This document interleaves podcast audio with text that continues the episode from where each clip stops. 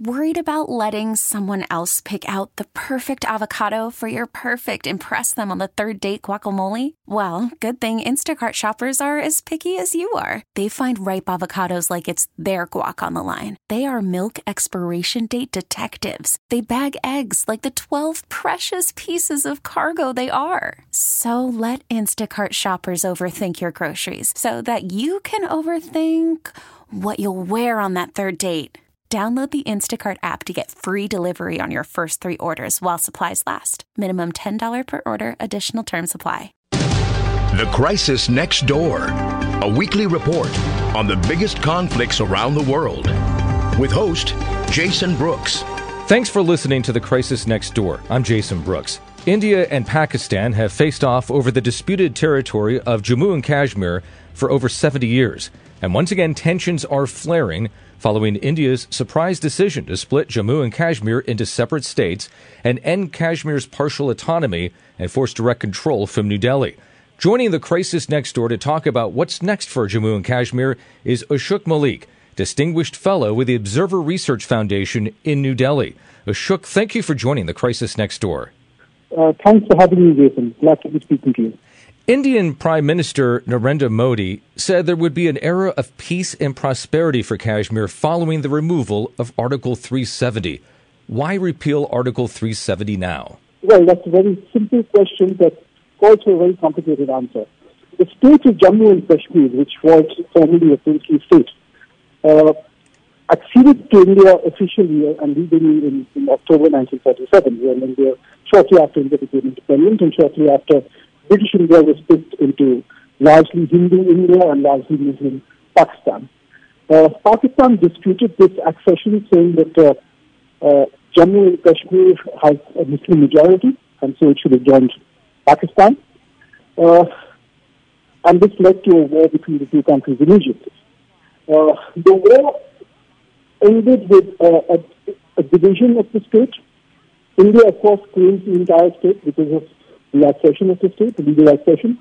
Uh, but half, about uh, a little over half the, the, territory of the state is now administered or occupied, call it what you will, by Pakistan and China, because Pakistan in turn has uh, ceded some of its, land to China. Jammu and Kashmir is actually a very complex geography. It consists of several different regions and ethnicities and sub-regions within uh, itself, it's not, it's not a composite and uniform and uh, homogeneous uh, society. Uh, Kashmir is one of at least four uh, very different ethnic regions within the state.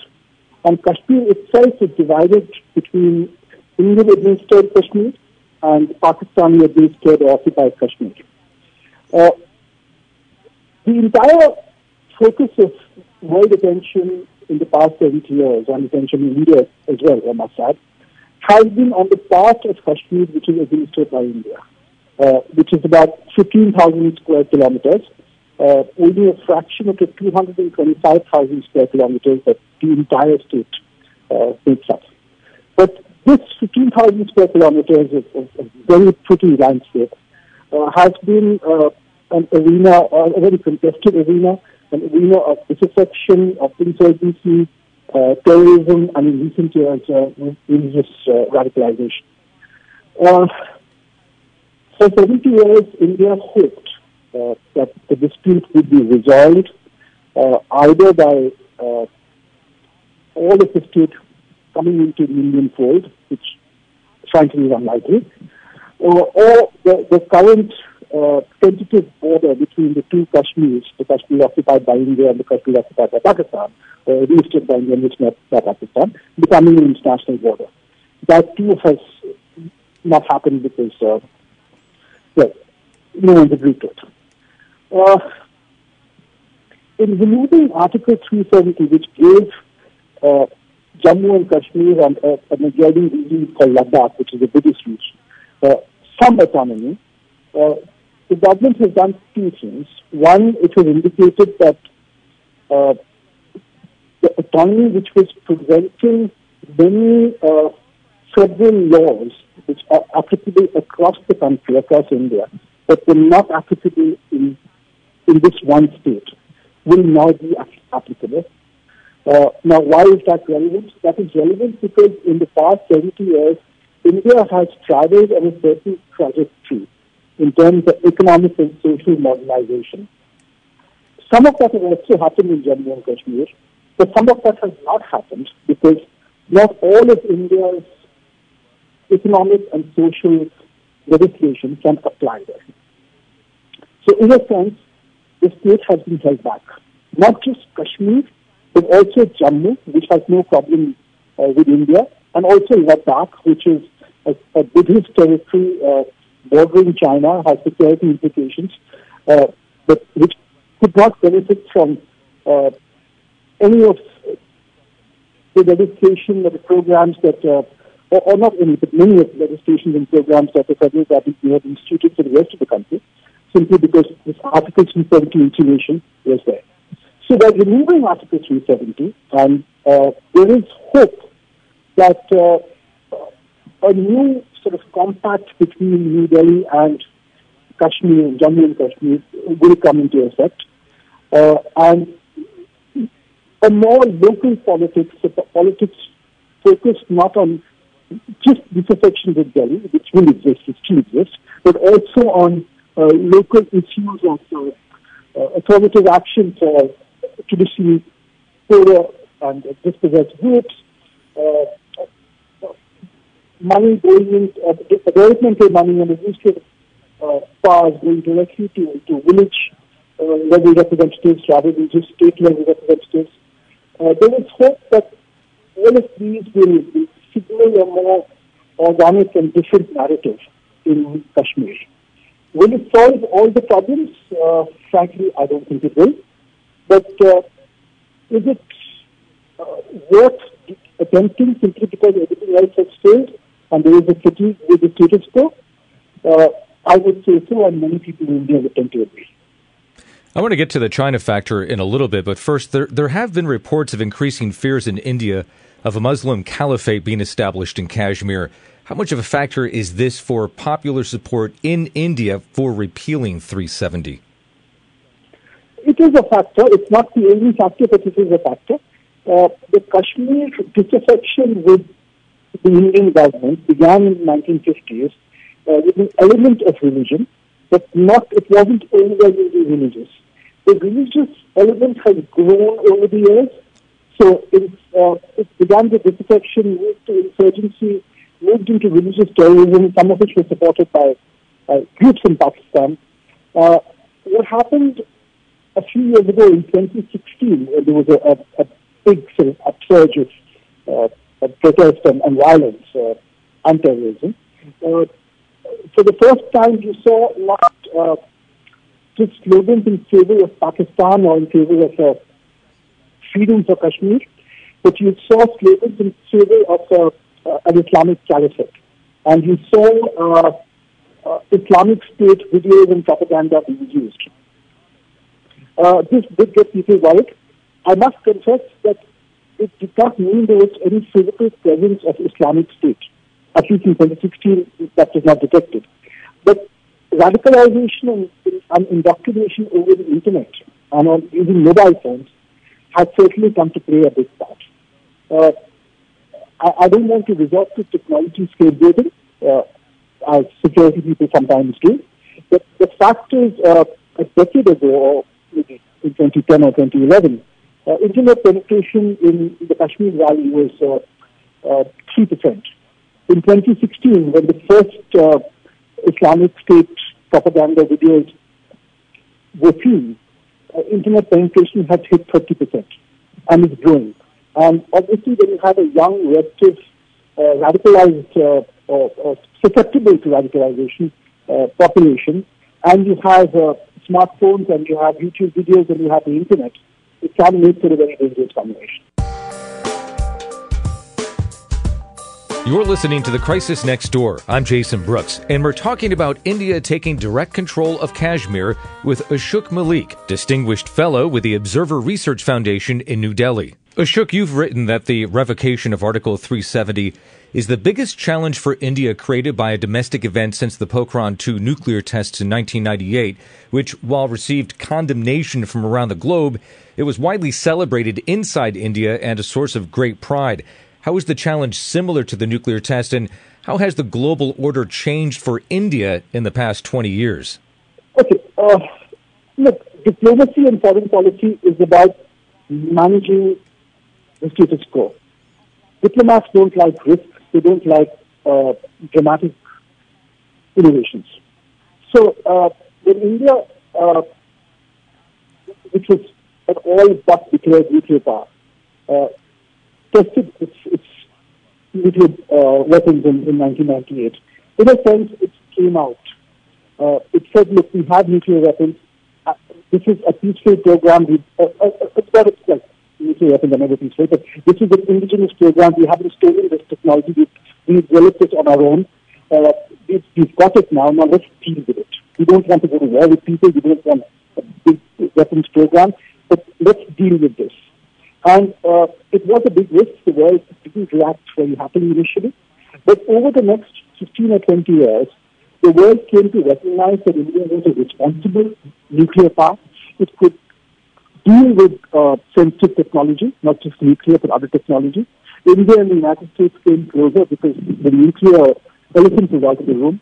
We actually negotiated uh, uh, a civil nuclear agreement, and uh, India is, is working to uh, build nuclear energy capacity with international cooperation. It hasn't happened yet because of other factors, economic factors, and post 2008 uh, the global slowdown. But uh, the fact is, uh, it was a risk in 1998 which led to a recalibration of India's, uh, uh, how India was perceived in the world, and it worked for the better. Uh, this is a similar risk because the manner in which this has been done very suddenly, changing the status quo which has existed for 70 years, obviously there was, there was a, the assumption was that there would be protest in Kashmir, especially by, by politicians who uh, suddenly found themselves uh, less powerful because uh, from uh, uh, being politicians in a full-fledged state, they were now suddenly politicians in a uh, much less impressive federally administered territory.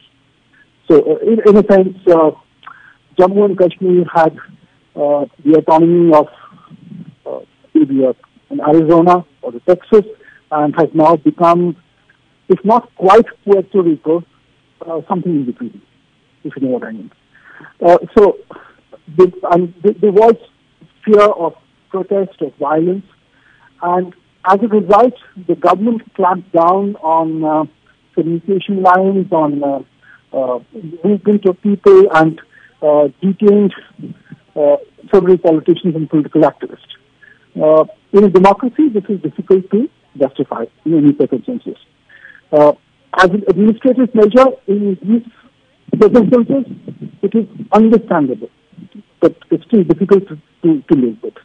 And obviously, uh, this has had an international impact because uh, while governments across the world have understood why India has done this and they recognize that India needs to be given the opportunity to make a fresh start uh, they would want uh, civil liberties and civil rights to be restored as quickly as possible. Some of it has already happened. There's been a graded relaxing of uh, of administrative controls, but obviously we can never be fast enough with this. No democracy can. So uh, also there was concern about how the world would react, how the Muslim world would react.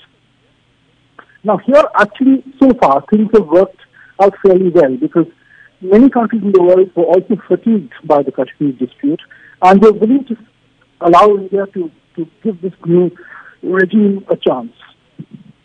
So the Arab world has, uh, Saudi Arabia, the UAE have come out in, in support and said, fine, we'll, we'll, we'll give this uh, process a chance. Uh, most Western countries have also said that. Uh, China has and Pakistan have not quite agreed, but that's understandable. Uh, but the challenge still remains uh, for India to, to prevent, to, to restore democracy and to restore civil liberties, not democracy, but civil liberties in Jammu and Kashmir as, as quickly as possible, and to ensure that there is no major violence after normal life resumes. So that challenge remains. Do you think Western views are out of touch with realistic politics that are going on in Asia? Uh, do you think that the, the Western view is just not quite keeping pace with what's actually happening on the ground throughout Asia? I think Western governments are more in tune with what's happening in Asia than, frankly, Western commentators and the Western foreign policy and media elite. And I'll tell you why I'm saying that. Because, uh, you see, the West has slipped into a comfortable post-nationalism for the most part. Uh, perhaps not, not, not voters in, in, the middle of America, but I'm talking about, you know, op-ed writers in, in, in, New York or London or maybe even San Francisco. Uh, it's, it's, we, we live in a comfortable world. Uh, we live in a world where we, we don't feel strongly about identities. But Asia isn't like that Asia is being, uh, the rules of Asia have been rewritten by a big revisionist power called China, which is not a status power, which is not a, a, a calming power, which is a power that wants to rewrite the rules. And it, it, it's, uh, it's causing upheaval across uh, Asia directly, indirectly, uh, tacitly, loudly at times. And uh, uh, India is also rising at the same time, perhaps not as strongly and quickly as China, but it's also rising. And China's uh, re-emergence on the Asian landscape and its desire to rewrite the rules in Asia, combined with America's relative recession, uh, moving away from Asia, uh, has, in various geographies in Asia, is leading to a, a recalibration, uh, a rise in national identities and uh, uh, a, dose of real politics, which uh, uh, the West was used to many decades ago, but uh, perhaps has not seen since the Cold War. China, along with the UK, has been very much against the bifurcation of Jammu and Kashmir, which has also led to the creation of the Ladakh Union Territory, India's first Buddhist dominated territory. Ladakh also happens to be an area long claimed by China and India and China have had several military standoffs in recent years in the area. Is India risking a potential conflict with China? Well, not a conflict, but uh, uh, you see, historically, the frontier between India and China for thousands of years haven't quite been marked. No one went out there and, and drew a line. Uh, uh but there were many small and large buffer kingdoms. Xinjiang was a buffer region, which is Chinese uh, Central Asia, Chinese Turkestan. Tibet was another very well-known buffer region, which was neither India nor China, but it was on its own.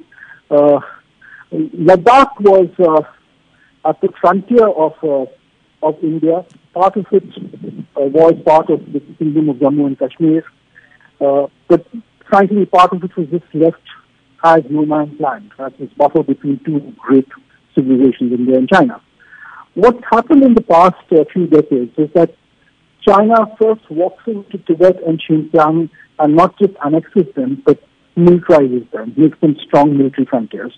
And then uh, the part of Jammu and Kashmir, uh, which was with uh, Pakistan, it takes over part of that as well. It takes over something like the Shaksgam Valley, which is also a Central Asian uh, tract. Uh, and then in Ladakh itself, which is very much Indian territory, it, it begins a creeping uh, building of uh, military capacities and a creeping uh, ingress, as it were, and capturing more and more territory. Uh, India's ability to, to respond was restricted uh, for a number of reasons. But one of the reasons was that Ladakh was uh, part of Jammu and Kashmir, which was governed under Article 370 by the government in Kashmir. Uh, and it was too far away for Kashmir to really bother. And the security of Ladakh from Chinese incursions was not the priority of the state government in Kashmir, at all. Uh, it, it, it, would be crisis for, for New So uh, China is now concerned that some of the assumptions and investments that have made in the past few decades, including on uh, uh, the China-Pakistan economic corridor, which actually flows through territory that India sees as own, which is Indian territory, uh, which was part of the Kingdom of Jammu and Kashmir and which is now controlled by Pakistan and China. Uh, so many of the Chinese assumptions and investments made in this entire region over the past few decades uh, are suddenly not as secure as they were before the 5th of August. Because if India starts to build capacities, including security capacities and infrastructure in Ladakh, uh, it could end up, I wouldn't say going into conflict with China, nobody quite wants that, but it would emerge as a challenge. And uh, I would go to the extent of saying that if someone from my country was having a conversation with someone from your country for the podcast 25 years from now, chances are they wouldn't be discussing India, Pakistan, and Kashmir, but they'd probably be discussing India, China, and the Ladakh, Tibet, Ladakh Xinjiang border. So far, the repeal of 370 has led to some protest and some deadly exchanges between Indian and Pakistani forces across the line of control. How much closer are India and Pakistan to war after the repeal? The two countries nearly went all out after a militant attack against India in February. I don't think that, uh, you're going to see a major conflict. I think you're going to see a lot of diplomatic exchanges, including at the UN General Assembly in September. Uh, protests within Kashmir have been managed, uh, managed because of administrative measures, managed because of uh, people don't want to come out, or a combination perhaps. I can't tell, but they have been managed. Uh, from what I understand, some of the biggest protests have had about 4,000 people, which is very different from uh, traditional protests in Kashmir, which have had tens of thousands of people. So, so far things have been under control. Uh, while there has been some firing on the India-Pakistan border, uh, diplomatically, Pakistan has also recognized that it hasn't quite got the support uh, on the bifurcation of Kashmir and the revocation of Article 370 that it expected. The reason for that is that there is a certain fatigue with Kashmir as an issue. There's a fatigue in India, there's a fatigue across the world. Uh, so people, oh well, major parts have shrugged their shoulders and said, look, if they're trying something different, if it doesn't do much harm, then let it go ahead and try and do it. Uh, so uh, I think that has been a bit of a diplomatic setback or shock for Pakistan, and they're trying to make up for that with a lot of noise. But I don't think it's going to lead to a conflict situation. There is concern that groups within Pakistan may resort to terrorism as, as, as they will sooner or later. But in a full-fledged conflict between two countries, I can't see that happening. I think one thing that everybody around the world would agree on is they hope for a peaceful future for Kashmir. Ashok, thank you very much for joining us here on the Crisis Next Door. Thank you so much, Jason. Have a nice day. We've been joined by Ashok Malik, Distinguished Fellow with the Observer Research Foundation in New Delhi. Thanks for listening to The Crisis Next Door. I'm Jason Brooks. Till next time. The Crisis Next Door with host Jason Brooks is produced weekly. If you have any thoughts for Jason, email him at tcndpodcast at kcbsradio.com. Again, that's tcndpodcast at kcbsradio.com. T-Mobile has invested billions to light up America's largest 5G network from big cities to small towns, including right here in yours. And great coverage is just the beginning. Right now, families and small businesses can save up to 20% versus AT&T and Verizon when they switch. Visit your local T-Mobile store today.